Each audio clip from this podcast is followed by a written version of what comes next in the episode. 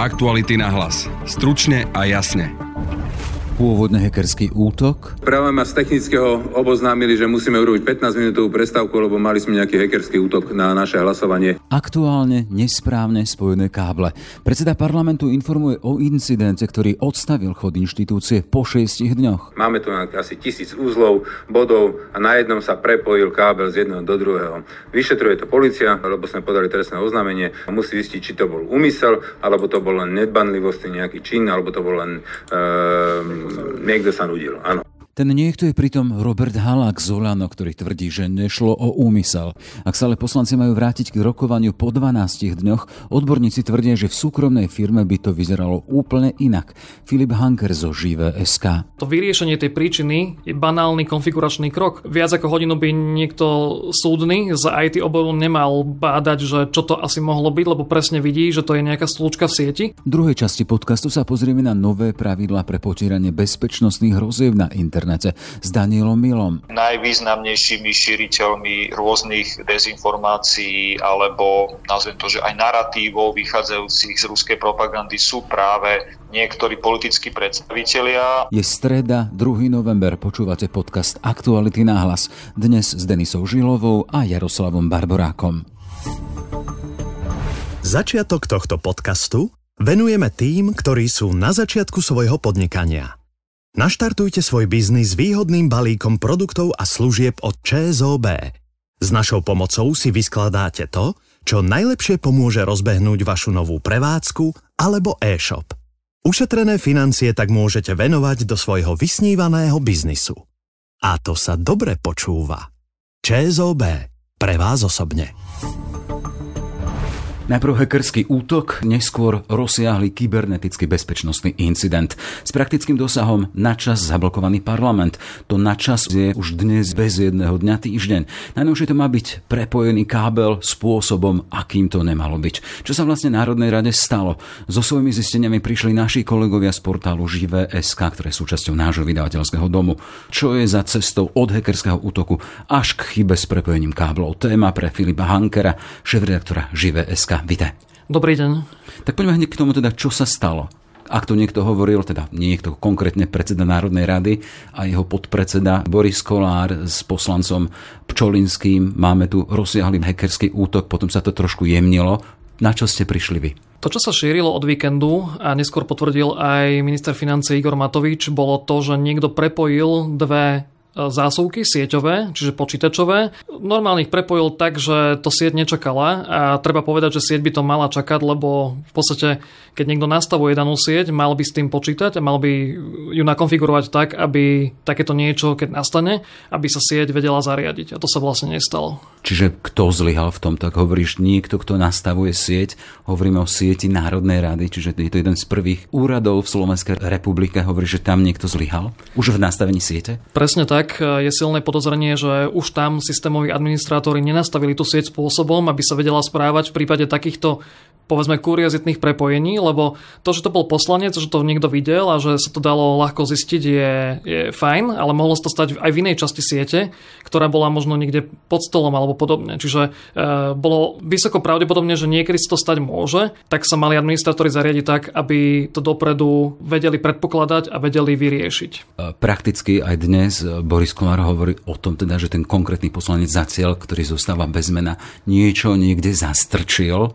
Pra, pra, pravdepodobne to zastrčili. 10.43 áno, chybu, áno, áno, takže kedy zastrčil, neviem.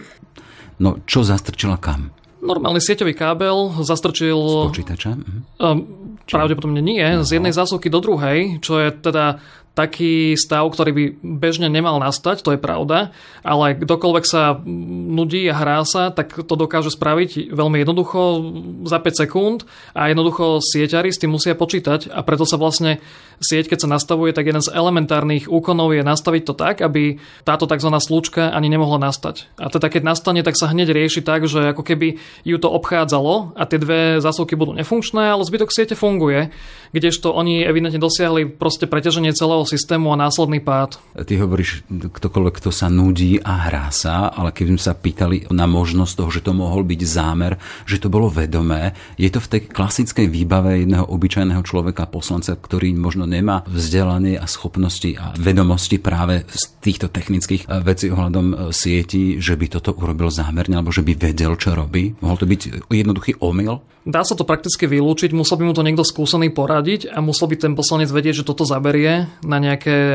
preťaženie siete, čo na väčšine dobrých sietí nemá šancu zabrať, lebo keby to bolo správne nakonfigurované, tak toto proste nemôže nastať. Čo sa dá vylúčiť? Zámer. Prakticky áno. Musel by mu to poradiť nejaký skúsený sieťar a ešte by musel dotyčný človek vedieť, že v tejto konkrétnej sieti to zaberie, lebo bežne jednoducho by s tým sieť nemala mať najmenší problém. Z toho pohľadu ste odborníci, vidíte do celého systému, akým spôsobom funguje. Kedy sa povie o niečom, že je to hackerský útok? Lebo toto zlyhanie systému sa najprv nazvalo hackerským útokom. Začal nám kolabovať systém a keď e, sme začali hlasovať, tak e, prvé dve alebo tri hlasovania nám prešli a začalo nám to padať. Dostal som prvú informáciu, že môže to byť e, napadnutie nejaký hackerský útok. Musel som túto informáciu oznámiť poslancom, prečo prerušujem hlasovanie a e, začali sme sa tomu venovať. Nevedeli sme špecifikovať, čo to je. Tak hackerský útok je hlavne cieľený prienik do systému, zväčša v úmysle škodiť, ale to nie je vyslovene nevyhnutné. A toto, čo sa stalo, je vlastne dobré incident, áno, bezpečnostný, lebo sa stalo niečo, čo sa nemalo, ale na konci dňa podľa mňa aj vyšetrovanie dojde k záveru, že je to obyčajný ľudský omyl bez nejakého premyslenia, ktorý ale nebol vedomý určite, lebo naozaj je málo pravdepodobné, že by niekto vedel o takomto správaní siete a že by E, to išiel skúšať. Predseda Národnej rady nechcel povedať meno dotyčného poslanca, nechcel povedať, či z koaličných alebo z opozičných vôd. Vy máte svoje zdroje, vy ste prišli na svoje závery. Máte aj meno dotyčného poslanca? Práve, že meno nemáme, ostáva to anonimný poslanec, ale naozaj treba povedať, že na tom ani veľmi nezáleží. Spravil jednoduchý úkon, zrejme z nudy a čo spôsobil je určite dosť veľká katastrofa. Aspoň sa na druhej strane môže e, ukázať, že tá sieť mala veľa nejakých konfiguračných nezmyslov a bude sa to reálne riešiť. Čiže možno sa vďaka tomu podarí vyriešiť niečo oveľa väčšie v tej sieti, než nejaký takýto elementárny a banálny problém. A akým spôsobom vyhodnocuješ to, že v prvom momente sa to nazval hackerským útokom? Tak určite, keď systémy kolabujú, tak sa ľudia začnú domnievať, že sa všeličo mohlo stať zvlášť v tejto dobe. Naozaj to malo znaky, že systém je nejako umelo preťažený ale ja si myslím, že v rádovo do hodiny museli administratóri presne vedieť, že je to tento problém, dokonca aj ako jeho možno riešiť, lebo je to taký základ sieťariny, kto naozaj sa týmto zaoberá, aby to mal byť schopný rýchlo zvládnuť. Už potom je otázka, že ešte dopady chvíľku môžu trvať, ale to, to vyriešenie tej príčiny je banálny konfiguračný krok. Čiže viac ako hodinu by niekto súdny z IT oboru nemal bádať, že čo to asi mohlo byť, lebo presne vidí, že to je nejaká slučka v sieti, ktorá potom ovplyvňuje celý ostatný systém. A tú slučku, keď vlastne odstránite, e, jednoduchým zásahom konfiguračným, tak e, je potom, ako sa hovorí, pokoj a sieť by mala normálne v krátkom čase začať fungovať. E, ak je dneska streda, stalo sa to minulý štvrtok, to znamená, že to je skoro týždeň, schôdza sa má otvárať alebo pokračovať budúci útorok, to sú ďalšie dni. Nie je to veľa času na to, keď hovoríš o takom bazálnom probléme? Jednoznačne, ja si myslím, že keby sa stalo v súkromnej firme, tak na druhý deň je všetko v poriadku a pokračuje sa ďalej. Dokonca je veľmi pravdepodobné, že už do hodiny, do dvoch by sa všetko obnovilo a veci by fungovali ďalej. Maximálne by niekto vydal nejaké upozornenie, čo ešte v sieti nerobiť do nejakého času, kým sa to porieši na nejakej vyššej úrovni, ale odstránením tejto jednoduchej slučky sa prakticky systém mal obnoviť. Možno by boli treba nejaké reštarty, možno by bolo treba chvíľku počkať, kým si systémy zaktualizujú nejaké svoje e, údaje o trasách, ale nič viac sa nemalo stať? To znamená, že v piatok, e, my sa domnievame, že v piatok sa mohlo normálne pokračovať. Na zajtra som dal simulovať e, riadne hlasovanie Národnej rady, e, budú simulovať e, hlasovanie a budú skúšať všetky tieto systémy a tieto budy. Áno, bude niekto chodiť a bude kablikovať, bude prepájať a skúšať narušiť, narušiť ten systém a budú testovať, či nám to rozhodí celý systém, alebo tie opatrenia, ktoré sme prijali, že či to budú schopné odblokovať tie jednotlivé body, aby nám nenarušil chod celej Národnej rady. Takže zajtra to budú testovať a Národná rada bude pokračovať v útorok e, ráno o 9 ak sa má len zajtra vo štvrtok testovať tento systém, je to neskoro. Tak pravdepodobne nastalo to, že už keď sa na tú sieť niekto pozrel, tak zbadal väčšie veci potenciálne a vyrieši sa teraz niekoľko vecí navyše to je jediný môj taký odhad, čo sa asi môže v pozadí diať, lebo ostatné veci boli naozaj zdržovaním a neviem si predstaviť, že by zásah, ktorý sa učí e, veľmi skoro na vysokých školách e, pri týchto oboroch mal trvať, že, že nad týždeň alebo aj dva týždne. Hej, to je ak, nereálne. Ak kompetentní reagujú aj tým, teda, že pred parlamentom sú dôležité zákony, ako napríklad štátny rozpočet a nesmú byť žiadne pochybnosti, aj to je slabý argument? Podľa mňa v tejto situácii áno, e, sú už dlhšie známe nejaké problémy s hlasovacími zariadeniami, ale nemyslím si, že by e, takýto výpadok už e, je známe, že to bola táto banalita, mal spôsobiť dvojtyžňové ochromenie parlamentu, alebo skoro dvojtyžňové. Je to veľmi nešťastný krok, že sa to takto rieši komplexne a všetko. Keby veľmi poslanci chceli, určite vedia poprímať, čo treba a potom v nejakej pauze sa na to odborníci by vedeli rovnako pozrieť, ako sa budú pozerať teraz.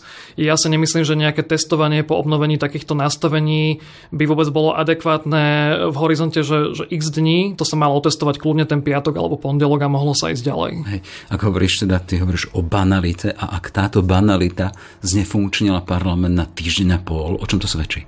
Ťažko povedať. Ja osobne sa domnievam, že tam zlyhal ľudský faktor pri tej konfigurácii systému a následne aj tá komunikácia medzi povedzme ITčkármi a, a reálne vedúcimi ľuďmi ale ťažko teraz povedať, že čo je v systéme ešte ďalšie, že keď už sa do toho zapojil, alebo možno zapojí NBU, keď sa do toho zapojia nejakí ďalší odborníci z externého prostredia, oni tam skutočne môžu nájsť nejaké veci v každej, alebo možno skoro v každej sieti je nejaké spektrum problémov, ktoré sú buď odsúvané, alebo neriešené, alebo o nich ten lokálny administrator nevie a je možno šanca to vyriešiť, ale možno treba oddeliť tie dni, kedy naozaj treba v parlamente pracovať od tých dní, kedy sa to dá riešiť, lebo nie každý problém sa musí riešiť, že urgentne. Toľko teda Filip Hanker, šéf-redaktor Žive SK. Všetko dobré, nech sa darí. Ďakujem, príjemný deň. Národný bezpečnostný úrad môže opäť blokovať dezinformačné weby. Blokovanie má však nové pravidlá. Navrhnúť ho môže polícia či spravodajská služba a webovú stránku úrad zablokuje až po rozhodnutí súdu a to najviac na 9 mesiacov. Pokračuje štátny tajomník ministerstva obrany Marian Majer. Hybridná hrozba je vlastne čokoľvek, čo nejakým nevojenským spôsobom ohrozuje bezpečnosť štátu. E, takže áno, Najviac e, sa to spája s e, nejakými hoaxami, dezinformáciami, ale nemusí to byť len e, čisto otázka informačnej bezpečnosti. Priebežne monitorujeme, či už teda našim vojenským spravodajstvom alebo aj civilným, civilnou spravodajskou službou monitorujeme vlastne ten obsah v tomto internetovom prostredí. Samozrejme, že toto nie je komplexné riešenie, je to jedno z riešení a je potrebné sa zaoberať tými hybridnými hrozbami v celej šírke. Jednoducho všetky tieto veci budú musieť byť posúdené Samozrejme, áno, niečo sa nám nemusí e, páčiť, to, čo na tých weboch je alebo na tých sociálnych sieťach je, ale je dôležité, aby sme jednoducho konali v súlade so zákonom, aby tie veci boli dobre posúdené a aby sme nekonali možno skrátkovito, aby nás to nedobehlo. Blokovanie schváľujú aj ministri za Oľano, a to šéf rezortu vnútra Roman Mikulec, či ministerka kultúry Natália Milanová. Cieľom je, aby takéto stránky, ktoré šíria škodlivý obsah, boli blokované a pokiaľ budú šíriť taký obsah, tak e, dovtedy, aby boli blokovaní. Jednoducho toho škodlivého obsahu na sociálnych sieťach sieťach je veľmi veľa, viete veľmi dobre. Teraz sa hovorí aj o extrémizme a rôznej nenávisti šírenie po sociálnych sieťach a vieme veľmi dobre, aký dopad to malo aj na tú tragédiu, e, ktorá sa udiala pred e, dvoma týždňami a myslím si, že je naozaj účelné, aby taký obsah, ktorý je šírený niekedy na sociálnych sieťach, tam nepatril. Ja by som začala možno trošku z iného konca. My tým, že sme vlastne prijali veľkú mediálnu legislatívu, kde čiastočne ošetrujeme aj tému dezinformačných webov a teda dezinformačného obsahu, ktorý vieme, že v dnešnej spoločnosti vie byť veľmi zavádzajúci, vie ovplyvňovať verejnú mienku.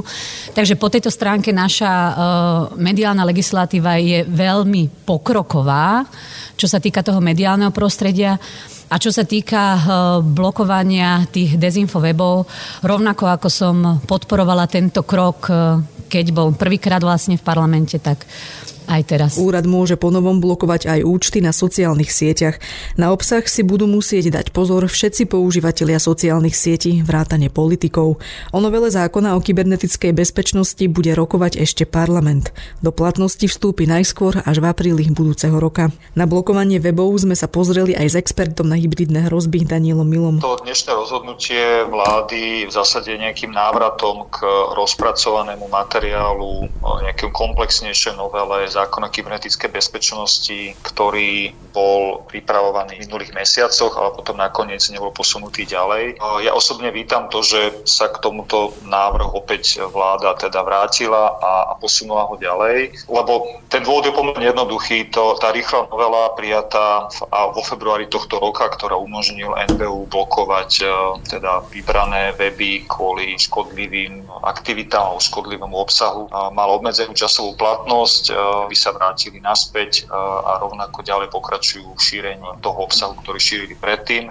Čiže pripraviť komplexnejšiu právnu úpravu, ktorá zároveň bude reagovať na niektoré kritické výhrady k spôsobu uplatňovania tejto právomoci, kto má o tom rozhodovať a tak ďalej, považujem určite za, za veľmi pozitívne. Uvidíme, že teda v akej podobe takáto nová úprava prejde cez Národnú radu. To, že to aj na vláde prešlo s nejakými pripomienkami, ukazuje možno, že neexistuje úplná zhoda na tej finálnej podobe, v akej by sa takáto aktivita mala realizovať a podľa mňa bude zaujímavé sledovať aj diskusiu na pôde Národnej rady, teda že či sa s takýmto návrhom vôbec totožní a v akej forme, akej forme bude na konci dňa schválený. Toto je ale len jeden zo spôsobov riešenia hybridných hrozieb. Je správny podľa vás? Určite nie je možné blokovanie nejakého obsahu na internete považovať za jediný nástroj alebo za jediné riešenie tejto problematiky, keďže opäť aj tento, toto opatrenie je tak to poviem, že na to, aby sa mohlo vôbec uplatniť, musí splniť pomerne vysokú akoby tú hranicu, tak ako je to v tom, v tom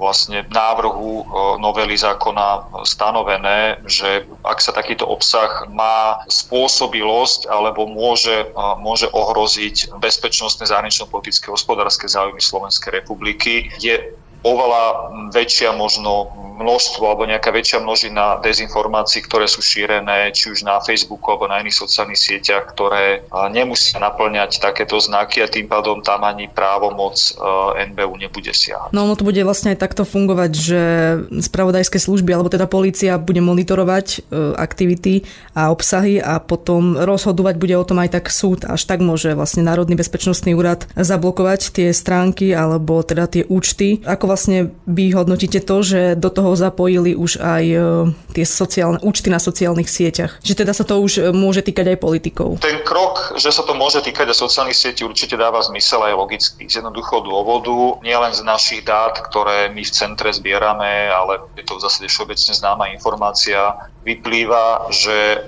čo sa týka výtlaku, najvýznamnejšími šíriteľmi rôznych dezinformácií alebo nazvem to, že aj narratívov vychádzajúcich z ruskej propagandy sú práve niektorí politickí predstavitelia a preto ak takéto obsahy splňajú tú definíciu, ktorá je v tej navrhovanej novele. Určite je, je dôvod na to, aby minimálne takýto návrh na, na zablokovanie bol spracovaný. To, že do toho vstupuje aj súd, e, ktorý má teda rozhodovať o takomto návrhu zo, zo strany NBU, takisto považujem za správne, lebo to stransparentní celý ten proces čo bola jedna z hlavných, z hlavných výčitiek k tomu minulému zneniu a síce, že teda tie rozhodnutia jednak nie sú verejné, tá protistrana nemá možnosť nejako sa k tomu vyjadrovať a vlastne e, rozhodovanie o takto zásadnom zásahu do práva na slobodu prejavu má v rukách štátny úrad alebo štátna inštitúcia. Keď sa to dá celé do rúk Najvyššieho správneho súdu, tak e, táto akoby výhrada odpadne a ten celý proces bude, bude transparentnejší. Takže to takisto schvalujem. Je podľa vás toto najväčšia, najväčší problém Slovenska? Akože toto najväčšia kybernetická hrozba pre Slovensko? Dezinformácie teraz myslím. To sú akoby dve samostatné problematiky. Akoby kybernetické hrozby a ten zákon o kybernetickej bezpečnosti sa naozaj naozaj väčšinou svojho obsahu zameriava na úplne iný typ hrozieb a to, že bol do neho včlenená takáto nová kompetencia pre NBU, bolo výsledkom, by som povedal skôr, toho, že sa hľadala nejaká jednoduchá cesta, rýchla cesta, ako, ako vedieť zastaviť e, šírenie tých najzávažnejších dezinformácií pomerne bez toho, aby sme museli prekopávať celý systém, ale medzi tým nám tu vznikli iné, e, iné nástroje, spomeniem za všetky možno len Radu pre mediálne služby, ktorá má byť napojená aj na budúcu smernicu o digitálnych službách z dielne Európskej únie. Ministerka Remišová takisto komunikovala, že jej záujme je pripraviť nejakú komplexnejšiu legislatívu v tejto oblasti, takže uvidíme, že ako nakoniec dopadne zladenie medzi tými právomocami jednotlivých úradov, lebo naozaj bolo by zase asi zvláštne, ak by dve alebo tri inštitúcie mali, mali podobné kompetencie. Čiže máme tu NBU vo vzťahu k blokovaniu, máme tu Radu pre mediálne služby, ktorá komunikuje najmä vo vzťahu k sociálnym platformám a už dnes je veľmi efektívna, musím povedať, e, z našej pracovnej skúsenosti pri odstraňovaní naozaj obsahov, ktoré, ktoré porušujú či už zákony platné na Slovensku, alebo hoci aj podmienky danej služby. A ako inak môžeme ako štát bojovať proti kybernetickým hrozbám, okrem tohto zákona, ktorý vlastne bojuje proti dezinformáciám, teda tejto časti zákona, ktorá bojuje proti dezinformáciám? Máme na to prijaté viaceré vládne politiky, akčné plány, ktoré presne stanovujú akoby tie, tie postupy. Asi takou úplne prvou najzákladnejšou vecou je dodržovanie nejakej tej základnej kybernetickej hygieny, zvyšovanie osvety, e, realizácia cvičení alebo nejakých iných,